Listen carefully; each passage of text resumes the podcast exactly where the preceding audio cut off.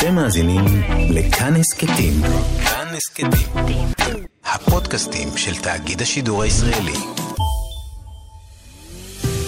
70 שנה, 70 ספרים. סדרת הסכתים על הספרים האהובים והמשפיעים מאז קום המדינה.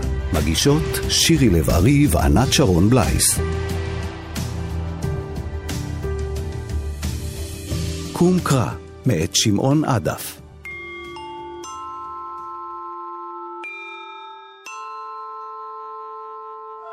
למעשה, אם להתחיל לסכם את היחס בין רוצחים סדרתיים ומשוררים, את הדמיון בין שתי הקבוצות האלה, אפשר לדבר על התכלית שניכרת בכפייתיות שלהם. מה שאתם שומעים זאת פתיחת הרצאתו של הבלש אליש בן זקן, יליד העיר שדרות וגיבור הטרילוגיה הבלשית של הסופר, המשורר והמוזיקאי שמעון עדף. שלישיית הספרים שלו נפתחה עם הרומן קילומטר ויומיים לפני השקיעה, שראה אור בשנת 2004. המשיכה ברומן השני קובלנה של בלש שראה אור עשור אחר כך בשנת 2014, והסתיימה ברומן קום קרא בשנת 2017. הרומן הזה הוא הרומן שעומד במרכז התוכנית, ואותו כינה עדף רומן אנטי-בלשי. גם המשורר וגם הרוצח הסדרתי מחפשים ליצור סצנה אבל כדי לקום ולקרוא אנחנו צריכים לשוב קצת אחורה ולערוך היכרות עם אלי, שהוא לא בדיוק הבלש שאתם מדמיינים לכם. לעתים הוא יותר משורר מאשר בלש, ולכן לא פלא שהוא נושא הרצאה על הדמיון בין משוררים לרוצחים סדרתיים. אני מתאר לעצמי שמילים יותר חזקות נדרשות פה. כי התוצאות, לפחות במקרה של הרוצח, איומות ונוראות. אבל לא המילים הן שיש להן עוצמה, אלא העולם הרגשי. שנדמה שמשהו כמו עלבון או כאב מקבלים שם עידוד כל כך חזק, שכבר אין לו קשר עם המובן הרגיל היומיומי של המילה. ואני יודע שאני מסתכן קצת באמירה המופרכת כשאני אומר שגם אצל משוררים לא המילים הן מה שיש לו עוצמה, כלומר, המילים הלכו ונגמרו לאליש. היה ברור לו שההסברים שלו נעשו מסובכים, אפילו לא עצמו. הפרוזה של עדף, יותר משהיא מציגה מחויבות לעלילה, היא מחויבת לשדה המגנטי של המילים. וזוהי מחויבות עקרונית שאופיינית מאוד לשירה. חוקרת הספרות דוקטור קציעה אלון מזכירה לנו כי עדף החל את דרכו כמשורר, וגם כיום כאשר הפך לסופר פורה, הוא עדיין מחויב בראש ובראשונה למילים, יותר מאשר לחוקים של ספרות הבלש. חופשי ברשת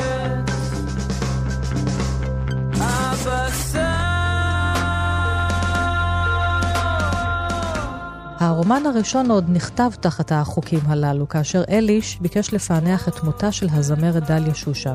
הוא גם הצליח, כלומר, הספר הסתיים בפתרון. אבל ברומן השני, קובלנה של בלש, הבלש מתחיל להתפרק, תרתי משמע. אליש עוזב את החקירות והופך לסופר שכותב ספרי בלש. הוא מנסה להבין מה בינם לבין הספרות היפה לבין החיים. ברומן השלישי, קום קרא, אליש בכלל מת, והאחיינית שלו, תהל, היא זו שתהפוך בלשית ותחקור את מותו של דודה, הבלש שהפסיק להיות בלש. אלא שהיא תעשה זאת בעתיד, הלא רחוק, בשנת 2028. במהלך התוכנית הזאת משולבים שירים מולחנים של הזמרת דליה שושן. את השירים ניתן למצוא על גבי תקליטור אמיתי לחלוטין, ששמו מיתולוגיה שלמה מתחת לציפורניים, ואותו יצרו שמעון עדף וחיים רחמני.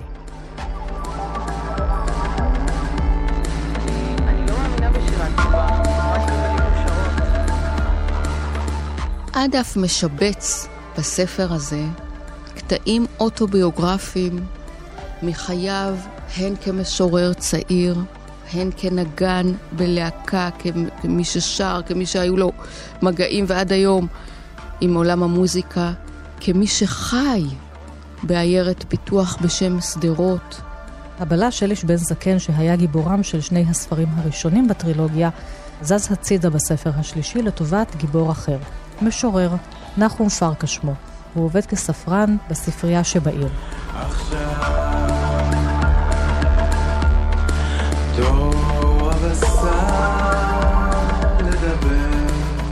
נחום פרקש הוא הכי קרוב לאמת שאפשר. קודם סיפור חייו מכיל את המפתחות לכל התעלומות שטורדות את הדמויות. ותהל אומרת באיזשהו שלב שמצחיק הרבה פעמים לדעת מי האנשים שאנחנו הופכים לחידה שלנו. למרות שהקוראים פתחו את קום קרא כדי להמשיך ולקרוא את העלילה הבלשית, הרי שעדף לקח אותם למסע אחר לגמרי, מסע זיכרונותיו של המשורר נחום פרקש, אודות הפרסום הראשון של שיריו שנעשה בסתר על ידי אמו. הנה היא מאיצה בי לשלוח שירים להוצאה לאור, שמודעתה התפרסמה בעיתון סוף השבוע. וכשאני ממאן, היא מלקטת אותם בלי רשות, מצווה על טובה להעתיקם בכתב ידה הבהיר, ושולחת. בהמשך, נחום, המשורר, ימצא בעצמו תכונות בלשיות, והוא זה שיסייע להבין את תעלומת החוקר שהפך להיות מושא החקירה. הסיפור האמיתי של אליש זה הסיפור של אלישע בן אבויה, שהוא אחד מארבעה חכמים שנכנסו לפרדס, והוא היה לאחר. הוא מישהו שהוא הודר, מדיר את עצמו והודר, הוא לא רוצה להיות חלק. במובן זה, הוא הבלש הקלאסי, הוא זה שעומד מבחוץ, מבין את הסדרים וממאן לקחת חלק בהם. שם הרומן קום קרא לקוח מתוך הפיוט לימים הנוראים שמבוסס על ספר יונה. בן אדם, מה לך נרדם? קום קרא לאלוהיך. שזה, יש סערה בים, יונה מנסה לברוח מהשליחות שהוטלה עליו, וכל המלאכים בספינה שיוצאת מיפו, בדרך לתרשיש, מתחילים להתפלל לאלוהים שלהם, והם רואים את יונה ישן, והם אומרים לו, מה אתה ישן? קרא לאלוהים, ואז יונה אומר להם, בשלי הרעה הזאת. זאת אומרת, אני לא, אני הסיבה לאסון הזה.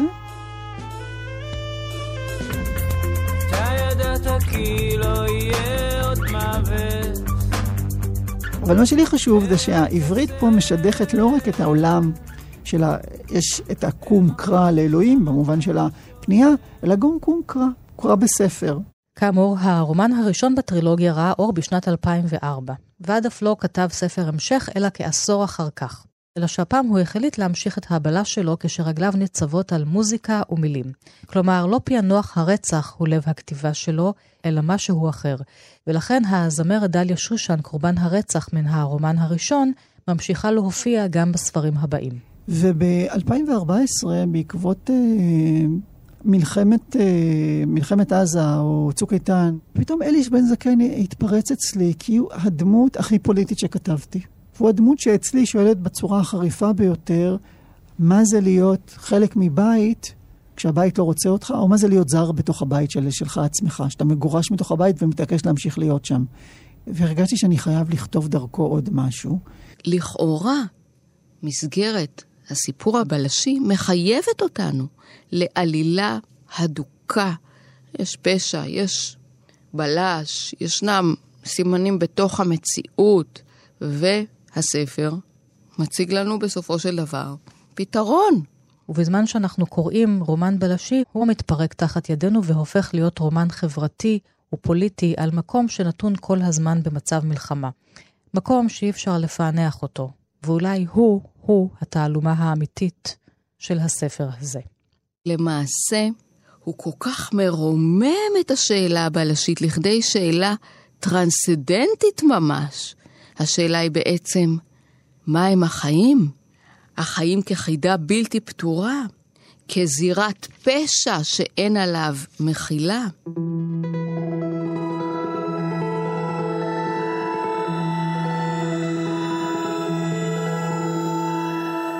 האירועים ששמעון עדף מתאר בפרק אחר פרק הם הרבה מאוד פעמים, הם תיאורי פשעים שאחד גורם לשני. אנחנו שואלים את עצמנו, מיהו הפושע ומהו העונש. ואנחנו חוזרים לאותה תשובה עצמה. הפושעים הם החיים את החיים והעונש שלהם הוא החיים עצמם. והניסיונות הנואשים שלנו הרבה מאוד פעמים לקרוא את מכלול הסימנים ולהגיע לאיזושהי תובנה, איזשהו פתרון, שהרבה פעמים מתגלה כקלוש. כתיבה מצריכה התנצלות מסוימת, אז הנה שלי, לפיכך... הוא אמר שאתה מנסה לפתור תעלומה אחת, ומתברר לך שהיא מובילה לגבייה שאיש לא חשד בקיומה. אמרתי, כשמציעים לי תעלומה, אני תמיד שואל, האם היא התעלומה הנכונה. ולכאורה יש בלש ויש גם תעלומה, אבל האם היא התעלומה הנכונה. מיתולוגיה שלמה מתחת לציפורניים. אליש הוא דמות שעסוקה בצורה אובססיבית בפענוח העבר שלו ובניסיון להבין מיהו, אה, ודרך החקירה הזאת גם להבין איך פועלת החברה הישראלית. ואליש מתעקש לשאול את השאלות האלה כי מסתבר שהן השאלות החשובות. וכל זמן שאנחנו נכנעים לשאלות שמכתיבים לנו ולא חוקרים את השאלות שבאמת בוערות לנו, אנחנו בסופו של דבר מאבדים את עצמנו. וזה מה שמבין אליש. ובקובלנה של בלש הוא אומר משהו שקצת בתור בדיחה. הוא אומר, אני, יש לי תוכנית מתישהו לכתוב ספר על בלש שמת וחוזר לחיים כדי להמשיך ולפתור את התעלומה שלו מרפא. הוא לא יכול למות כן. באמת עד שהוא לא פותר תעלומה. וזה מה שקורה לו בסופו של דבר, זה הגורל שלו. חיפשתי דבר אחר, שהתעלומה תייצר חיים שאינם פתרונה. שהשרייה בה תנביע ספרות, לא מסקנה. פתאום הראייה החיר מין להב צל שיסף בה. כתב ידי איבד את מיקודו, ועברה אותי סחרחורת קלה. שניות באפלה, אולי נצח, ונדלקה התודעה כמו נורה. מישהו נגע במפסק, ואליש היה. זו לפחות הייתה התחושה. שכחתי שבעוד דקה וחצי אני מריק לפי את תכולת הזלוחית שלפניי, עשרות של כדורי שינה שאגרתי, שוטף אותם בלגימה של יין. לרגע אני נמלא ביטחון, דבר לא קורה, אני כנראה מחוסן. אחר כך מגיעה אכזבה קצרה, ואז ראשי צונח על שולחן העבודה. אני בוהה בדלת הפעורה, בזוהר החושך הנושב בעד הסדק, וזהו. העולם שהתקיים רק מכוח תפיסתי מתפוגג. ספרות היא נמשל, כה חונק ודל. גם בספר הזה עדף שב ומתעקש כי הספרות היא המקום שבו אנחנו יכולים להיות אנשים אחרים מעצמנו, ככותבים או כקוראים. כלומר שעצם המרחב הספרותי יש בו משהו מתעתועי הזהות שעומדים גם בליבה של העבודה הבלשית. יש שם הפרה של החוק הזה, של חוק, אפשר להגיד, חוק שימור האני. המספר או המספרת מתחלפים בלי אזהרה. התעלומה עצמה היא לא תעלומה שגרתית. זו תעלומה שפותרים בה חלק והיא מייצרת תעלומה יותר גדולה. פותרים עוד חלק והתעלומה מתרחבת. זאת אומרת, התעלומה היא עיקרון חשוב יותר מאשר הפתרון. והדבר השלישי הוא שיש בספר מין עימות שהוא קצת מלאכותי, אבל הוא נועד לגרות המחשבה בין ספרות בלש לספרות אמיתית. אז יש מין ניסיון לשאול על ספרות שהמוות הוא מה שמניע אותה, לבין ספרות שרוצה להבין מה זה להיות בחיים.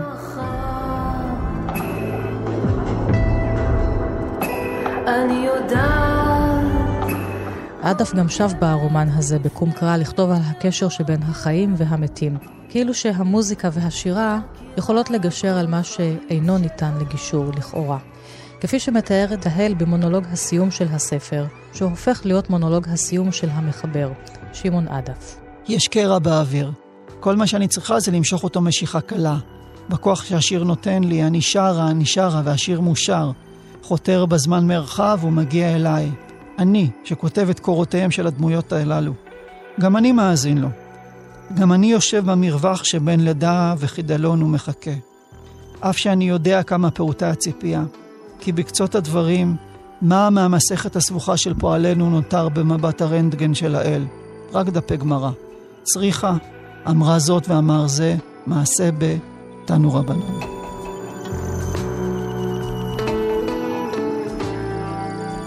הסוף, הסוף זה אני. אני שיושב וכותב את הדברים האלה, גם אני נמצא במרווח הזה שכל הדמויות נמצאות, שבין לידה וחידלון. אנחנו מחכים, מחכים שיקראו לנו, מחכים שייתנו לנו זהות, מחכים שייתנו לנו תפקיד.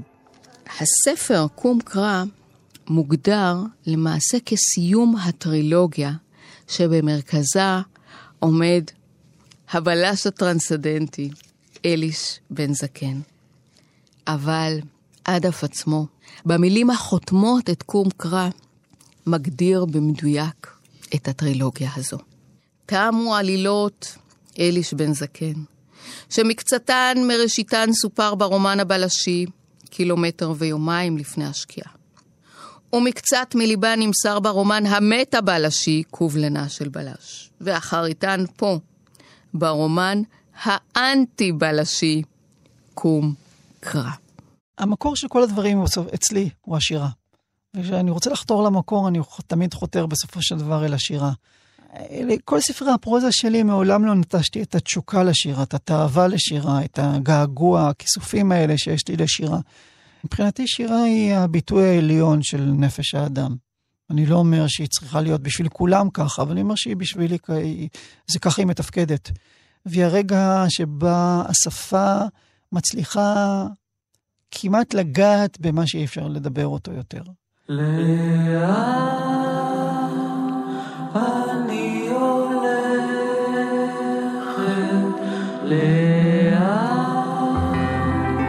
אני הולכת, עד כאן התוכנית על הספר קום קרא מאת שמעון עדף. באולפן ענת שרון בלייס, האלבום מיתולוגיה שלמה מתחת לציפורניים עם השירים של דליה שושן יצא בלייבל קמע. תודה לכם ולהתראות.